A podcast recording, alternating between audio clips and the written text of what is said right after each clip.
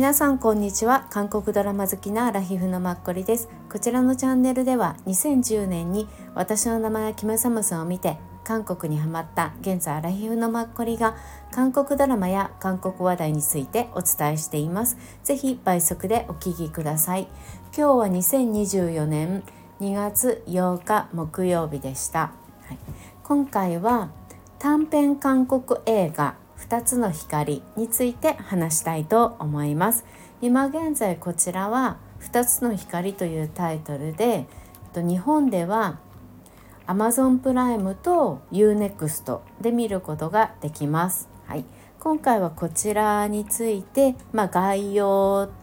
とあと感想をお伝えさせてください。はい、韓国では2017年に公開されて、はい、なんと日本でもね30分なのに2022年の5月に映画館で公開されたんですよ。すごいですよね。ちょうどコロナの時だったっていう感じですよね。コロナ禍で2020年の春からコロナ始まったからその22年の、ま、5月っていうことで1年半そうね。逆にまあコロナの時代って映画がそこまで見る方が若干減っていた？多分公開も減ってたのかもしれないですよねちょっと記憶にないけど大変っていうイメージはあったんですよね映画業界が。だから逆に、うん、あの公開がでできたタイミングだったのかもしれないって今なんとなくふっと想像しました。はいね、一応まあ YouTube で予告があったりするのでそちらもあの貼り付けさせていただきます。あとですねこちらのあの簡単なちょっとあらすじをお伝えすると視力を徐々に失いつつあるインス、えっと、こちらのインスの役をやるのがパク・ヒョンシクですね。は写真同好会で同じ、えっと、視覚障害を持つスヨン。このスヨンがハン・ジミンさん。と出会う臆病な自分とは違い堂々とした姿のスヨンに好意を抱くインス3回の撮影5回の出会いの中で彼らはお互いの光となることができるのだろうかっていう感じでなんか他に検索したりしていたらあんまりあのこちら情報が少ないんですけど30分だけなのだからか。うん日本でご覧になった方たちの感想が、まあ、目が見えない方たちなのになぜ写真同好会なんだろうっていう風に書かれていてまあ本当そうだよねって思うんですよね。後から思うとね。でもこの30分見てるとあんまりそれに対して違和感はちょっと抱かなかったり私は単純だからしてしまったんですが、まあ、理由としてはあの見ていただけば分かるんですけど今回のこちらね多分サムスン電子の視覚障害者支援 VR アプリっていうのを題材にして愛する人を初めて見る瞬間をテーマに描かれた短編映画なんです。なので今現在あの YouTube のサムソンエレクトリックであの全編公開無料でされてます。と31分かな。はい。多分字幕もね自分で設定すれば日本語で見ることができると思うのでよかったらあの概要を貼り付けておきますので、はい、この YouTube ぜひ見てみてください。Amazon、UNEXT 入ってない方でも、はい、見れるはずです。うん。とともに多分これ30分で日本でも公開されたからかあとまあねあの韓国の観光公社とかうん、そういうところもまあ推していたのか、まあ、韓国のコンテンツ委員会、うん、なのであの中日韓国文化院の公式 YouTube であのよく韓国の k p o p アイドルとかコンサートとかで MC をされる古谷さん男性の方の K エンタメラボっていうので古谷さんが MC をされてこの映画「2つの光」についてお話をされてます。うん、とともにこちらにねゲスト出演としてこの日本の公開に尽力された方女性の方が一緒に出られていたりとかこちらの監督をされた法事の監督のインタビューとかも、はい、ついているのでこちらも貼っておくので大体25分ぐらいですね、うん、興味がある方は是非ご覧ください。はいそんな感じかなそうだから無料でね見れるから皆さんなんか30分って本当にあっという間だったんですけど内容すごくね30分濃密でした。うん、で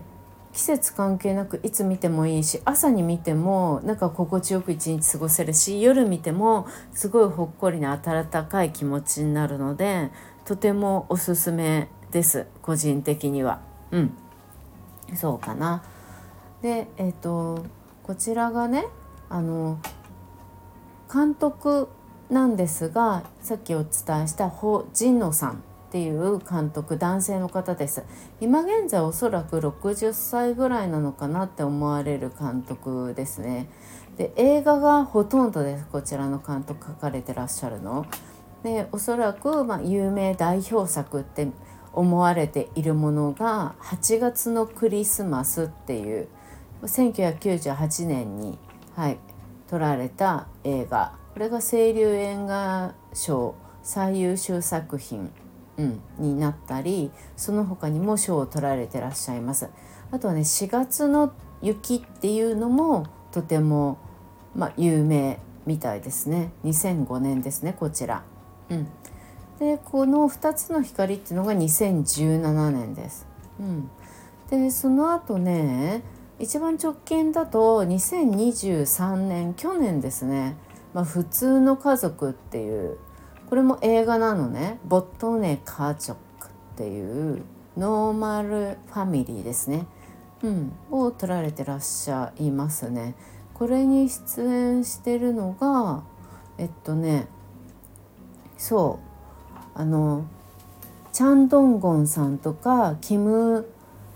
スエさん。あとモデルで女優のスヒョンさんとかが出てらっしゃるんですよね。そう。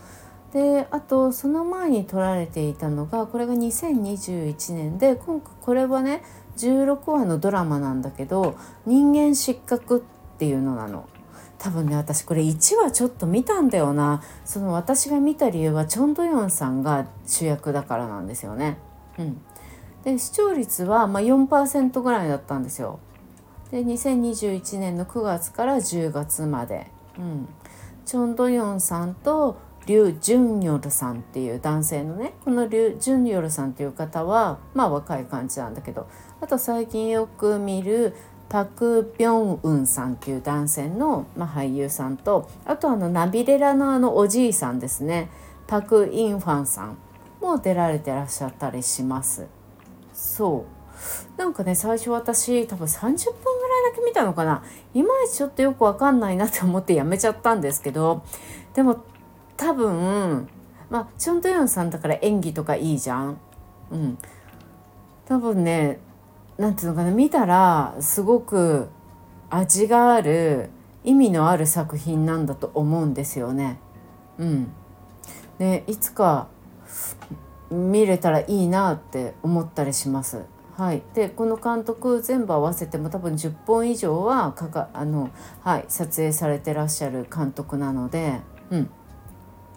皆さん名前覚えておいていただくといいかもしれない。保持の監督。でこの監督のね特徴的なのが今回この2つの光を見てもすごくあーって思ったんですけど、まあ、感性豊かなストーリーと繊細な演出で評価が高い。まあ、韓国恋愛映画の、まあ、巨匠みたいな感じみたいです。うん、で寂しいながらも落ち着いた愛の物語っていう感じかな。と「星の式ロマンス」っていう、まあ、個性的にね、うん、この監督独特のものを持っているっていうふうに、うん、思われているみたいですよ。うん、でも見るとね分かるその感性豊かな感じすごくね心に訴えかけられます。それがとてもまろやかで柔らかくて感じがいいんですよね、うん、だからうん、なんか見てねとても何？心が温かく豊かになります。他の作品がどういうのか私わからないんですけど今回の2つの光についてははい。この演者さんたちもとてもお上手な方たちだったのですごく良かったです。はい。そうかな。うん。そんな感じですね。はい。で今回ねこちらの OST なんですが、まあ、BGM 的に声が入らないもので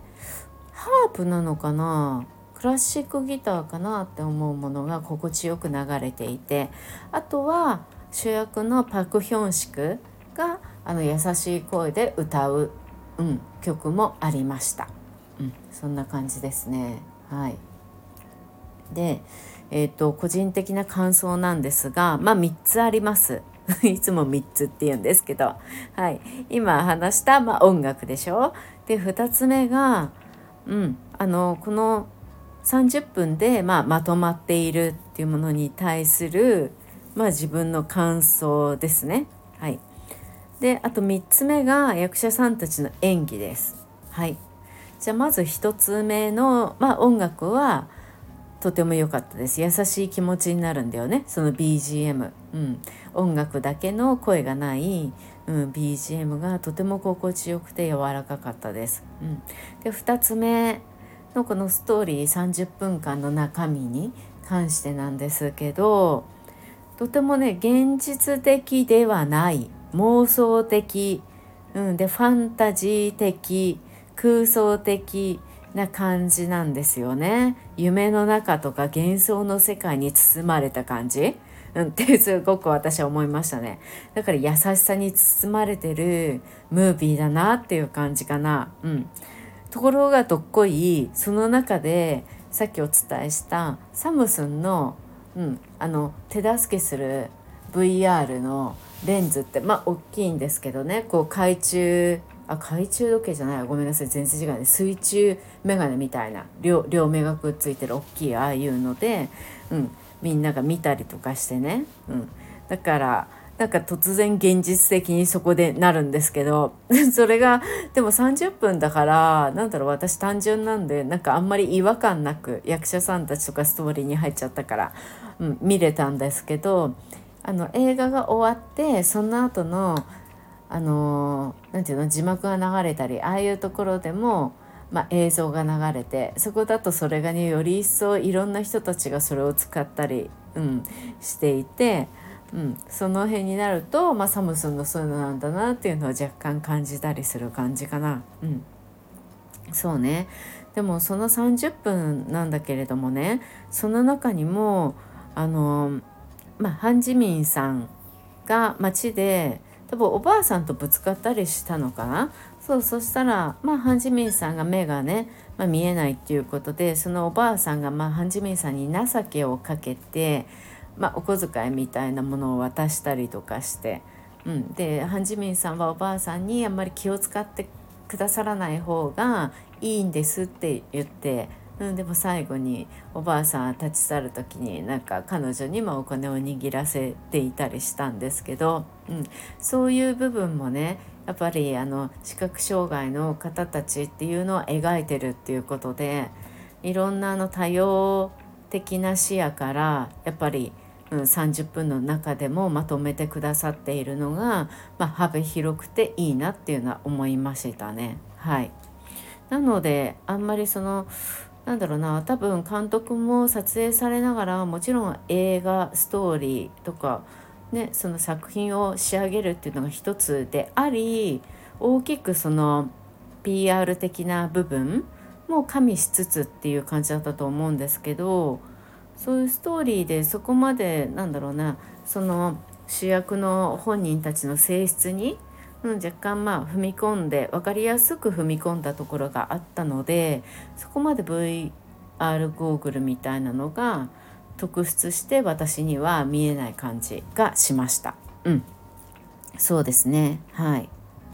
でもあのその VR ゴーグルが出てきて私単純に最初そのサムスンがそういう意味で作った動画って知らなかったからあこういうのがあるんだすごいなとか思って、うん、逆になんか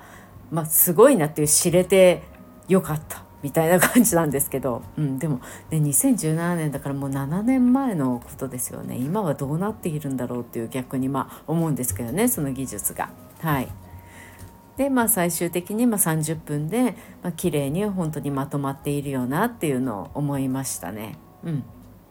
だからあまりにちょっと綺麗すぎるかなって映画としてだけ考えると思うんですけどでもそのゴーグルのそういう意図があったんだって思うとよく30分でこういう風に綺麗に作ったなってさすがこの監督なんだろうなっていうのを感じました。はい。で3つ目演技ですね役者さんたちの、まあ、役者さんといってハン・ジミンさんとヒョンシク、うん、にがメインなんですけれども、うん。まあ、2人のね目の動きがまあ上手でした。はい、特にハン・ジミンさんは片目がすごくね寄ってる感じ。なんか私特殊な処理とかしたのかなとか思ったりして映像とかを。多分違うと思うんですよね。本人がそういう風に目の寄りとかいろいろ演技してやってるんだと思うんだけどこんなことってできるんだっていう風にちょっとびっくりするぐらい、うん、すごいですよ。なんかどんだけ訓練っていうかどんだけあれしたんだろうってそういう訓練してこういう風にできるものなのかなっていうのもちょっと未だになんか私疑う感じすごいです。うん、でヒョンシ君もなんか見えない感じの雰囲気と、うん、目の動きとか視線の動かし方あと身長が高いからやっぱ視線とともに顔もね結構動くんですけどその顔の向きとか顔を動かす速度とかね、うん、行動の動く速度まだ徐々に見えなくなっていってるから彼は。3ヶ月ぐらい前から見えなくなったみたいな。あれ3年前だっけ？ごめんなさい。全然違いますね。なんか言っていたのでまあ他の方たちよりもそう直近なんですよね。うん、だからそれがまだ慣れていないみたいな、うん、そういうのもすごく上手に私は感じました。うん、あとですねなんかヒョンシクが可愛く見えて、うん、そうあなんかヒョンシク可愛いって思いましたね。そうかな。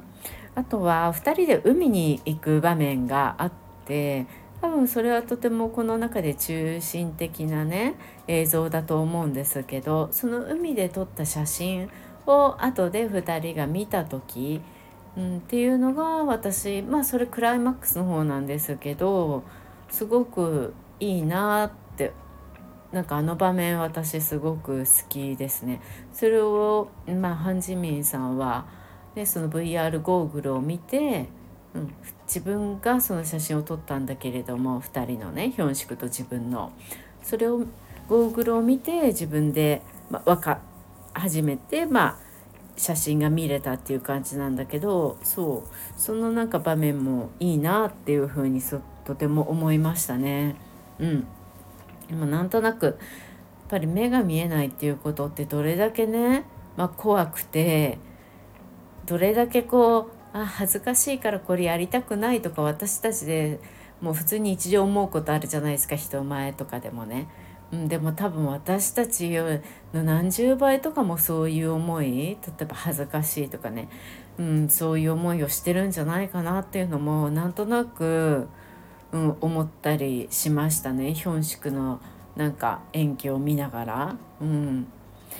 そうですね。はい。なんか私たちには多分ね想像がつかない世界を生きてらっしゃるんだろうな。そういう方たちはって思って視覚障害がある方ね、まあ、耳がね不自由な方とかもそうだと思うんですけどそういう中でこういうなんか手助けできる現代の技術っていうのを、うん、は本当にね強い味方だよなっていうのを感じたりします。はいね、あと私ハン・ジミンさんも結構今回うんとすっきりした髪型というか外見というか女性の役でねだからといってこう OL さんみたいな雰囲気じゃなくて普通のなんだろう普通の日常にいる人みたいな感じ。すいません説明が。なんかファッションとかもすごく普通な感じで年相の、うん、普通の素敵なね女性みたいな感じ、うん、それがすごく私の中で新鮮で、まあ、最近一番直近で私見たハン・ジミンさんはヒップハゲっていうヒップタッチの女王ですね。そう。うん。イミンギさんとやった。あれだったのであれもすごくいつものハン・ジミンさんらしいなんとか役というか喋り方とか演技だったんで、うん、なんかこういうの久しぶりであの眩しくてぬに節毛あれを若干思い出させられるような、うん、感じもありそうすごくね良かったんですよねハン・ジミンさん結構私の中でハン・ジミンさんこれ一番なんか敵役というか、うん、いいなっていうのを思いました。とさっぱりした前向きな役っていうのも、うん、すごくねその演じ方がとても私的には上手だなっていうふうに思いました。はいそんな感じです以上ですはい。皆さんご覧になられた方もね多いかと思うんですけどいかがでしたか？皆さん。はい。よろしければまた教えてください。はい。ここまでです。お聴きくださってありがとうございました。はい。あごめんなさい。一つ最後にちょっとだけ。うん。なんか自分で多分喋りたくて記録したいからの、うん、付け足しなんですが。うん。あの、まあ、目が見えないということでねふってあのピアニストと土井信之さんを思い出したんです。でもうどうしても私忘れられない一言が辻井信之さんがあのお父さんがねなんかテレビで喋られてたのをまあすごい昔に見た中で私が残っている言葉がなんか息子にもし目が見え一瞬でも目が見えたら何を見たい？って言ったらお母さんの顔を見てみたいって言ったって言ったんですよね。そう。なんかもうその言葉が本当に忘れられなくて。うん。なんかほんうん。ですよねっていう感じで。すいません。以上です。はい。ここから完全に雑談です。はい。今日あ今日じゃないですね。明日2月9日金曜日はおそらく今年2024年の韓国の中でのお正月だと思います。皆さん多くの服をお受け取りください。良い一年になることをうん、一緒に祈りましょう願いましょう。そしてきっと辰年なのでねあの上に登っていくっていう感じで私たちは多分いいね上昇気流に入れると思うので、うん、これからもまたよろしくお願いします。セボンマニパドセよ。あとはですね、今週の日曜日2月11日日曜日なんだかんだ言いながら夜の8時半前回と同じ時間で YouTube ライブをやりたいと思います一応1時間っていう風に思いたいのと思いますあの来てくださる方がいらっしゃればとてもありがたくはいあの何かテーマを決めたいと思ったんですが、はい、多分そこで集ってくださる方々、うん、皆さん興味があること人それぞれだと思うのでポンポンそこで出していただければまたすごくありがたくて、はい、私も何か最近そう見てるものとかね話せればいいかなとも思ったりするのでみんなで話題を持ち合えれば、うん、また前回みたいにいろいろ教え合えて楽しいんじゃないかなと思うので是非とも皆様よろしくお願いします。3連休のねわざわざ真ん中になぜやるっていう感じなんですけど。はいよろしくお願いします。またあのインスタグラムのストーリーの方で URL 上げさせてください。はい。であとさっき偶然目にしたね今韓国で人気なドラマですね。うん。ドラマチャンネルトップ10まあ1位はですねやっぱり私の夫と結婚してですよ。なんといっても私ねあのアマゾンプライムにこの1ヶ月だけ入ってるんですけど数日前からしつこい 何度も言って。昨日かな？そうきうん。あれありましたよね。これって月かでしたっけ？うん。なので今週も2話放送されてるでしょ。私まだ1話しか見てないんですけど。だからもうさすごいね。日本のアマゾンプライムでも1位ですよ。どうします？日本で1位なんて。その次はあの薬屋さんの漫画？日本の。そうあれもいいですよね。そう。さすが多くの人が見てくれてありがとうって感じ。もう私パミニョンさん応援派だから彼女のねこともみんな知ってくれたらいいなって、まあ、知ってる人多いと思うけどね。キム秘書がどうしたの？みたいな。でもそのキム秘書見てない方も、ね、今回多分ご覧になってる方いらっしゃると思うからうんそう私も今回もいいですよねナイヌさんとのねラブシーンラブシーンって すごいラブシーンってすごい昔の言葉みたいですね。うん、なんかそういう場面がいいなって思ったりします。はい、でねそのトップ10のなんと2位はですね私この前なんか見てハマりだしたって言ってた「ラブソリューション」ですよ。この「ラブソリューション」っていうタイトルがなんか若干っていうか全然なんとなく違うけれどもでも多分日本的にはこういうふうに訳した方がいいんでしょうね。うん、あのねまあ、韓国最高の離婚解決史、うん、っていう感じですね。はい、